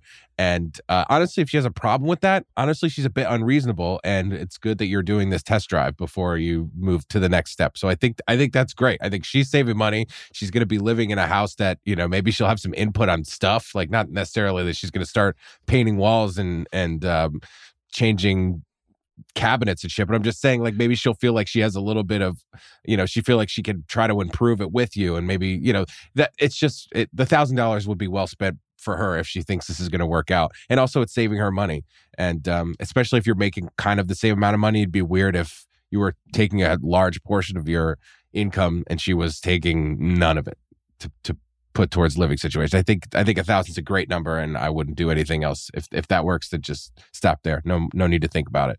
It's a great job. Yeah, I think I think if she doesn't want to contribute, that's a bit of a red flag for you. So, uh, and I think, like you said, a thousand dollars is a good number, and you know she should probably know too. And I, I don't know how you necessarily broach this with her, but like you know she's gonna eventually get that money back if you guys get engaged and married. It's not like she's throwing that money to to rent. Like she's giving that money to you, which is then building you guys equity. So I don't know how exactly you have that conversation with her because that is like the logical person to me saying you're not actually losing money here. You're, in the long term, you're actually probably just giving the money to me, which is then your money in our same bank account. So I don't know the eloquent way to have that conversation, but that would be the logic. Yeah, I mean, he does say, "Hey, it's a girlfriend. We're having a serious moving conversation. We'll see where this goes." Um, so maybe you know everything that I'm talking about, marriage and kids and the future down the road. Maybe that's not even there yet. Uh, I would think it is if you're taking this step that it's a possible option and an option that you probably both hope that happens. But I would not be a hard liner on this one ever. You know, I, even if I weren't doing that well, I, I just I don't know. I just think there are certain times, and again, this is, I feel like I'm a little bit more old fashioned, where it's like if I'm going to be making more money and bringing money back, and I already have a place that I live in, and I care about you, and I want you to be in my life, then I'm not going to get fucking worked up about a split. I actually think that's where people lose their minds about stuff. I'm sure there are people listening to us right now going, "No way, no, no, it's a, it's an understanding, it's agreement. Doesn't mean anything's going to work out. So why are you going to get taken?" I'm not saying get taken here. I'm saying just come up with something where you feel like you're actually out loud being honest with each other about the arrangement and a couple hundred dollar swing here and there. I mean, who gives a shit? We're talking about a potential life partner here and making sure that that part of the relationship is more secure than you wondering if you're losing a couple hundred bucks every month. I mean I don't know. I remember I had a roommate situation where a guy let me sublet in. You know, I was pretty desperate for a living situation at that point. This is kind of part whatever of, of all the shit that I talked about in the past. But his his girlfriend basically lived in the house with us. And then one of my friends was like, Hey, are are you doing the rent three ways? Are you doing the utility? And I was just like, No. Nah. I was like, whatever, dude. You know, like I don't she's cool. We all get along. Uh, they help me move in. Like I'm just and again, maybe I'm a pushover for that, some of that stuff, but I've also lived with other people that are insane about utilities and splits and to the dollar and the phone bill and did you do this one and all this different stuff. And you look back on it, you go, it's a lot of stress that didn't mean anything. It just didn't mean anything. And a couple bucks here or there over the course of your life, you know, my my goal is to not in every one of those negotiations in my entire life to be up big. Like, you know what I was, you know, I didn't, I didn't Win throw the in deal. for this. Yeah, I didn't throw in for this bottle service. And there was a time where I won two credit card roulettes here. And there was, there was also another time where they, we, the, I got a better hotel room, but we all paid even. So I was up there. Like, honestly, guys like that in your friend group, and they exist. I've got a couple. Just like, who the fuck's keeping, who, when is this game over? Like, when do you win it? Imagine your friend group, like you know, you're talking about it, and you're like, "Yeah, you know, she wanted to pay eight hundred, but I was I was really hard about a thousand. She's paying me a thousand bucks a month. Like, what's the response? Like, cool, dude. Like, congrats. That's awesome, man. Two hundred bucks a month for your Okay. girlfriend. I think we've we've handled that one. What did you do with Maddie Ceruti? Did you did you guys, how Uh, long did you guys live together before you were engaged? Well, so we lived in an apartment uh for a couple years before we got engaged and then we bought a house before we got engaged. But I mean, we kind of knew where where it was going. And then I proposed when we closed on the house. So we were actually never, you know, in the house not engaged, but we went into the process not being engaged. And it was really never a conversation. We were just like, we're just going to split it 50 50. And that's what we did. Was there any pushback on like we can't live together until we're engaged? You weren't doing that kind of stuff, right? No, sort of no, no, happened, no, right? No, my dad is a hard like you should live with someone before you before you're willing to Yeah, commit to them for the rest of your life, which is the best advice you can give to anybody. I don't, I, I don't honestly. I mean, I know there are different things that people and values and whatnot, but I, it's it's just the most no brainer thing to me. Like, how would you? It's the most no brainer. It's seriously one of the most no brainer things ever. I can't Yeah. believe that people do it. I dated What somebody that value like, would that be that prevented you from doing that? Like, Well- what value would, would you have to be Amish? Like, Well, I, mean, I, I grew well- up like you know eh, going to going to Catholic mass, right? And there was yeah, I don't know, that, that was back in like the '90s, right? There was like some frowning upon that, but it, it- I feel like that quickly changed in the last like yeah, you weren't so. Supposed to Google boobs according to them either. Yeah. But I mean, who didn't do that Kyle's googling Accurate. boob. Been googling. on the family computer and then freaking out because I never taught myself how to close uh, clear the Google search bar. So Oh, if you typed in yeah. B, it was a problem. I figured it out eventually. Good for you. Good for you. Do you live with a lot of women, Kyle? Uh, well, I live with a single mom. Are we talking like romantically or what? Actually, No, now it's- I just want to know about you Yeah. living with a single mom because you're gonna be fucking kidding me. No, my mom was single. I mean, Oh, all right. okay. that one makes didn't live way with a more single mom. sense. No, You That- live I mean, with your I can understand. I can understand how how many life advices we've gone down weird roads. So I can understand why you thought that. But no, the the person, the the woman I live with now is the only one I've ever actually moved in with. So nice. so it's so far going well, but. There's women in my life, Ryan. What do you want me to say? That's like, um, what is it? Is it is it Grandpa's boy or what the hell's what's that? Grandma's movie? boy. Grandma's boy. Grandma's Grandma's, boy. boy. Yeah. Yeah, great when movie. When um when it's Swardson, right? And he goes, he's like, "Oh, you guys mean like you guys should come back, my roommates." They're like, "Your grand, your grandmother." Correct. like they're not your like. Oh, sorry. That's such a great line in his. Let me check with my roommates first. Yeah, Yeah. let me just check with my roommates first, dude. Um, he's Nick Swardson's delivering a line, and almost anything's a win. You know, whenever whenever he, it's like okay. Actually, we were DMing at one point. I think we were trying to get him on. Obviously, that didn't work out. Big Timberwolves fan, from what I remember. I'm a little upset with Kilborn. He's been at like three Timberwolves games here at the what used to be known as the Staples Center, and I don't know, but yeah, I think he's sitting courtside. See, those are not invites. You don't get those invites, the courtside invites. But we're, you know what? We'll plant the seed in his head next time Timberwolves are in town, that's even going to happen. Um, all right, I I have I have one here. I'm not going to read any other ones because let's let's end Friday in a note here where I. This one's just ridiculous. Buckle up, folks. Five seven one ninety. Not fat, but not yoked either. My parents are both from Greece, so I like to think I'm built like a bulky Mike Tolbert esque Greek statue. It's just like thick European Mike dudes. Tolbert. Nice. like, you know who that guy's torso looks like? Mike Tolbert's. to give you some background, I'm a senior in college where I once played a sport but hung up the cleats. I make good grades. In fact, parentheses, not to sound like a douche. I have a job in investment banking lined up after graduation. Nice. Hey, time out real quick. If you have an awesome job lined up in investment banking and you want to do it and you're like apologizing that there's a chance you're going to make insane money in 10 years, if it works out, don't apologize for that. All right. The way we look at success now and criticize it is very weird. And so I would say to everybody listening, if you have a good setup, and again, it's not a guarantee that's going to work out here, but if you want to be an investment banker because it could be fucking awesome for you financially and you want that life, go for it. Good for you. Don't apologize about it. Okay. Um, he also likes to just do normal college stuff, hang out, watch sports, drink beers. Anyway, I began dating this girl at school about a year and a half ago. I remember the second I laid eyes on her as a freshman, I knew she was the one. I hope this guy doesn't get busted for this, or at least out and out way we'll know it's real. Uh, after a couple of years of putting in work, this guy Wow. put in some effort. I finally began dating her. For the most part, things have been great. She's everything I want in a girl cool, funny, athletic, and beautiful. Sometimes she can be a bit bossy, and my boys like to give me shit by saying she wears the pants or calling me a simp or whatever, but I don't really mind because I really care about her. I got to say, first read through on this one, the Greek part saved me from even reading it. All right, here we go, because it was so specific. However, we recently have gotten into a disagreement stemming from things in the bedroom. Hmm. Started after the night of a party. We went back to my house. It was late. My four housemates were all home. So that means we're living in a, we get a domicile, five dudes, four roommates. You and your lady come back home after a big night out. Me and my girlfriend came home and had sex in my room. The next morning, she left and things were fine until my housemates started giving me a hard time, saying they could hear her repeated spanking noises from my room. Kyle liked that one. Apparently, that wasn't the first time they heard it either. To make matters worse, uh, one of my housemates' girlfriends was also over that night and she heard it too. A few days go by. Next thing I know, all these girls in my friend circle get word of the spanking noises from my room and it gets back to my girlfriend. Obviously, my girlfriend is super embarrassed and upset, but she is most upset with me and not my housemate's girlfriend who told everyone.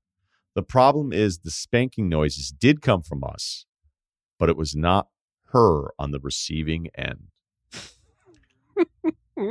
Look, I know this sounds super suspect. It does because it's so well written, but maybe you're going to be a great investment banker because you can get your point across. Um, I know it sounds super suspect. I've been with other girls and nobody's ever done this besides her. He did say she was bossy. Right. Um, and it's not like she does this every time. It's just when we're drinking. At first, I thought it was a little weird, but harmless and not very aggressive. So I didn't say anything. Over time, I suppose it has escalated a bit, not to a crazy, painful level or anything, but. s-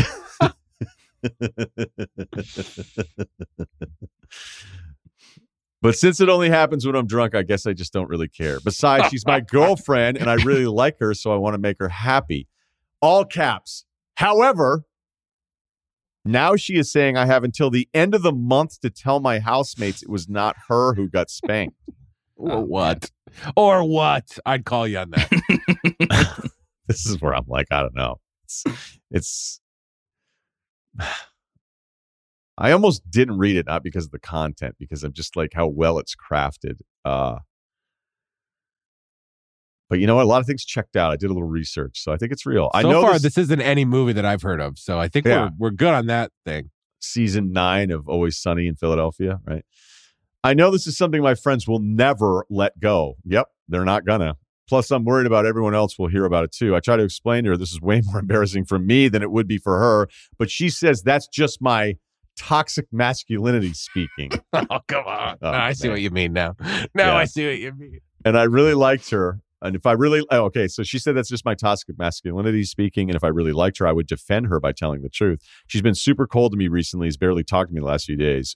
We rarely fight, and I've never seen her this mad. What should I do? Is there any way I can make things right with her without having to embarrass myself, or am I going to have to swallow my pride and come clean?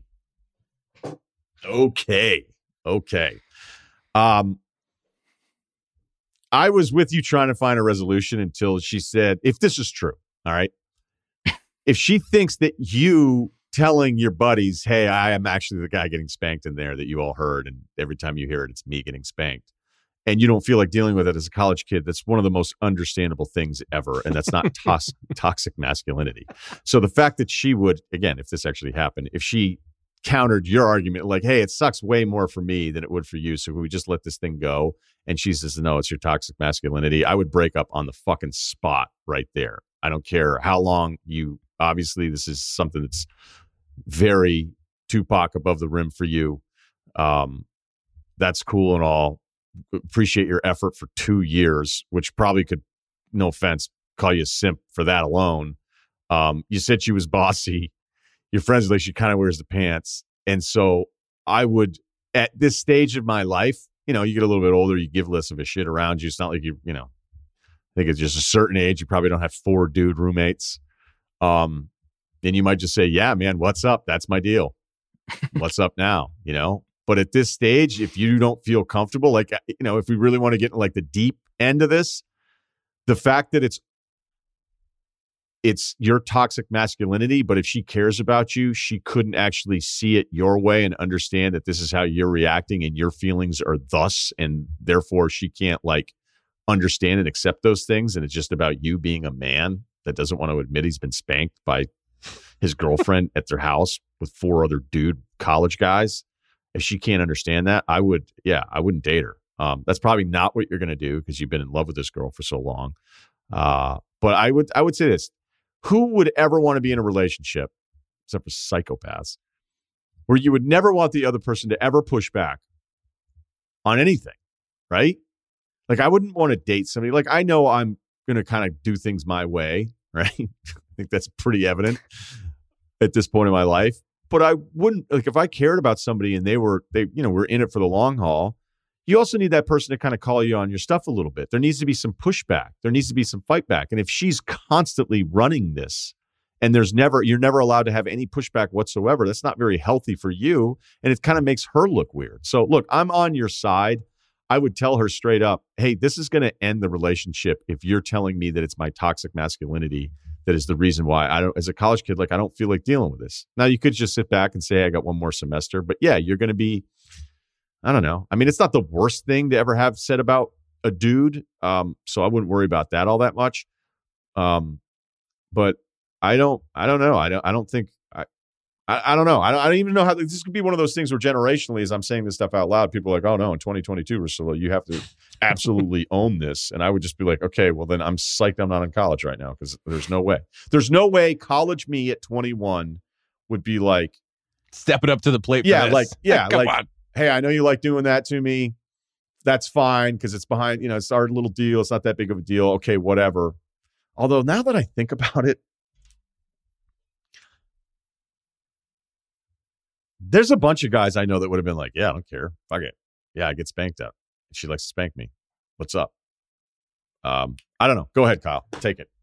I mean, I was, I was, I started out initially thinking that of like, but it, you just shouldn't have to. You shouldn't have to be like, hey, just wanted to clear something up. Uh, I'm the one who's uh, on the receiving end of the spanks. So uh, as long as we're good, if you can just go tell everybody you know so we can get this cleared up, uh, that's great. Spread I'm- the my- word. yeah, my advice is operating from you're going to do nothing. My advice, so my advice isn't like what should you do. I'm saying well, how should you navigate doing nothing about this. Is all I'm saying. Is because uh, a I don't think anybody really, most people don't end up with anybody from school, whether that be college or high school. I guess college has probably a higher success rate, but like you're about to be an investment banker, dude. See where that life takes you. You already know what this, what, you know, what ticket you have for this ride. It's, it's obviously not going to be great. I mean, and the other thing is if she can't understand that when you step into a, a five person college house, like, you should be happy if that's the only thing that happens to you. Like, honestly, anything goes. Like, your stuff gets broken, you know, just stuff happens. So, like, the fact that like this is out of your control and she wants you, you just kind of have to charge it to the game at this point. If she doesn't understand that, it sounds like she's a senior. She should have been around a few college houses to know that like you're not safe there. It's definitely not one of the safer places. So, I don't know. I just think I just think you should do. You said you like to drink beer and talk sports and hang out, and I think you should continue to do that. Run out her clock and see what the fuck happens. Because at the end of the day, um, you're going to be an investment banker. You're almost done with school, and it sounds like you know you're stressed out about this, and you're never going to get these years back. And I don't think you should have to cap it off by, you know, telling everyone you get spanked so somebody else feels better. That's weird. So, yeah, charge just it, continue. charge Do it you. to the game is what Kyle said. yeah. Just do keep doing you. Keep doing you.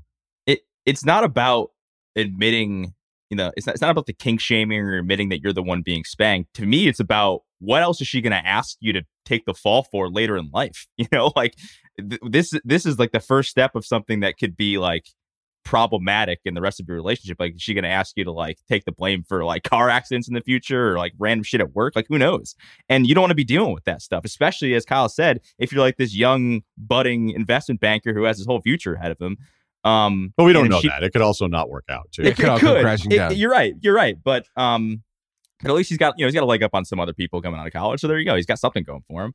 And yeah, because I, I don't. I mean, we used to have a grunter. I remember in uh in our in our room in our in our it wasn't five. It was four guys. And you know like you get some shit for it, but like I didn't like really care that much about it. Like we made fun of the guy just because it was fun to make fun of him. But other than that, like it didn't actually matter long term. So admitting that you're the guy getting spanked isn't that big of a deal. I'm just more worried about what she's going to ask you to do in the future if you continue with this relationship. Yeah, what if she like this. embarrassingly pukes at a party in her 30s and she's like, "Go tell everyone you just Ex- puked outside and go clean." like, yeah, exactly. Do it now. Like at some yeah, point, you know, I, I feel like I feel like my mind has changed a little bit on this, and I think Ceruti made the best point about like, dude, does it mean I have to take a bullet for everything forever? Like, if we're actually going to have, and granted, it's a college relationship, the chances of this carrying over into your real world life is probably pretty slim anyway. Although certain schools are different. Some schools, like people actually do meet their spouses there. Our school, we were told when we checked in, like the, the marriage rate out of Vermont was like the lowest of any national. It was unbelievable how low it was. It was pretty funny. And so, um, as I've thought more about it, like if it happened in my house, it's not that big of a deal. Like we would have been. I mean, look, there's weirder stuff that happened where you'd be like, "What happened?" You'd be like, "That's weird," and then it just the next weird thing happens that cancels out the previously weird thing. So it doesn't it doesn't really matter. I think it's more about there's some root causes here of the relationship that are alarming that's beyond just hey you have to admit that you got spanked it's that there's this disconnect on like hey can you is it okay like i don't want to deal with this this is how i feel about it can we just let this thing go no i'm demanding that you admit that it's you for all these other reasons like that's this is really about an argument it's not even about the spanking part of it because honestly the more i think about it usually i'm pretty good at having like a sensibility of going back in time 20 plus years the more i think about it like if this let's just say it happened to me, like I'd probably be like, all right, whatever, yeah, like whatever, dude. Like, I, you know, it's not that big of a deal. Maybe I wouldn't love it. That it would suck for like a week, and then like Yeah, I don't know, people yeah. get over it. Yeah, I don't. Yeah. whatever. Yeah, and honestly, like I said, if if depending on what your friend group is like, with us, that would have been Thursday, and then Right. there'd be next Thursday, and Yeah. no, no one would even care. And by the way, if the investment banking thing goes really well, you're going to be in your 30s paying for somebody to spank you. signing up signing up for that lifestyle. So, you know, maybe she's doing you a favor. A lot of ways to look at that one. I agree.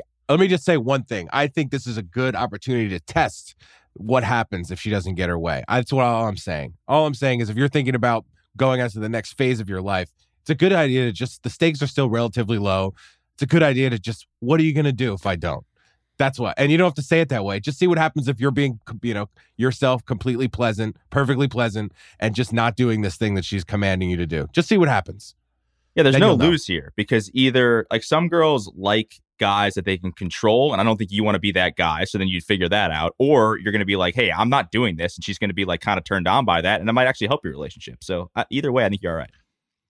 Yeah, I, I have no idea how any of this is going to go. Um, I wonder if it's like follow her. up. I wonder like what her what her approval rating is amongst the people in the because I feel like it would be yeah I feel like it's Gotta not be. great. Got to be. There's no way it's high. There's no way. There's no way. Um, Boston, your buddy around, spanking him all the time. Please follow up, dude. I would Please love to up. know how anyone would describe in- this episode to somebody. Be like, hey, what podcast is you? What are you? What are you into lately? Be like, oh, this Russillo guy. Like, oh, the ESPN dude. He's okay. wasn't great. I'm like, yeah, no, no. He's he had this episode the other day. He did the thing about like championship droughts, point guards. Did his college football picks, and they spent 20 minutes talking about a college kid getting spanked by his girlfriend. I'm like, oh, well, hit that subscribe button. All right. Thanks to Kyle and Steve. Uh, Ringer Spotify. Please subscribe. Have a great weekend, and we'll talk to you Monday.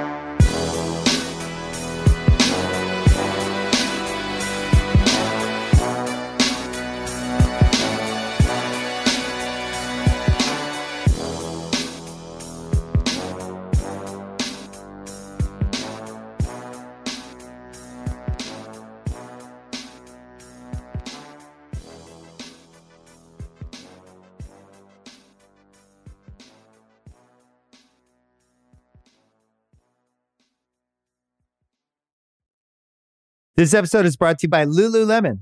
Guys, if you're ready for a new pair of pants, try one of Lululemon's ABC pants. They're made to make you look and feel good. And there's lots of different styles to choose from.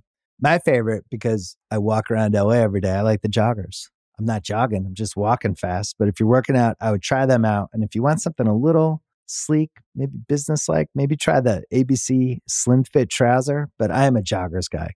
I just, once COVID happened, I was just like, I'm, I want to wear jogging pants and joggers and all kinds of soft pants as much as I possibly can, especially when I'm working out. Ultra comfortable and versatile.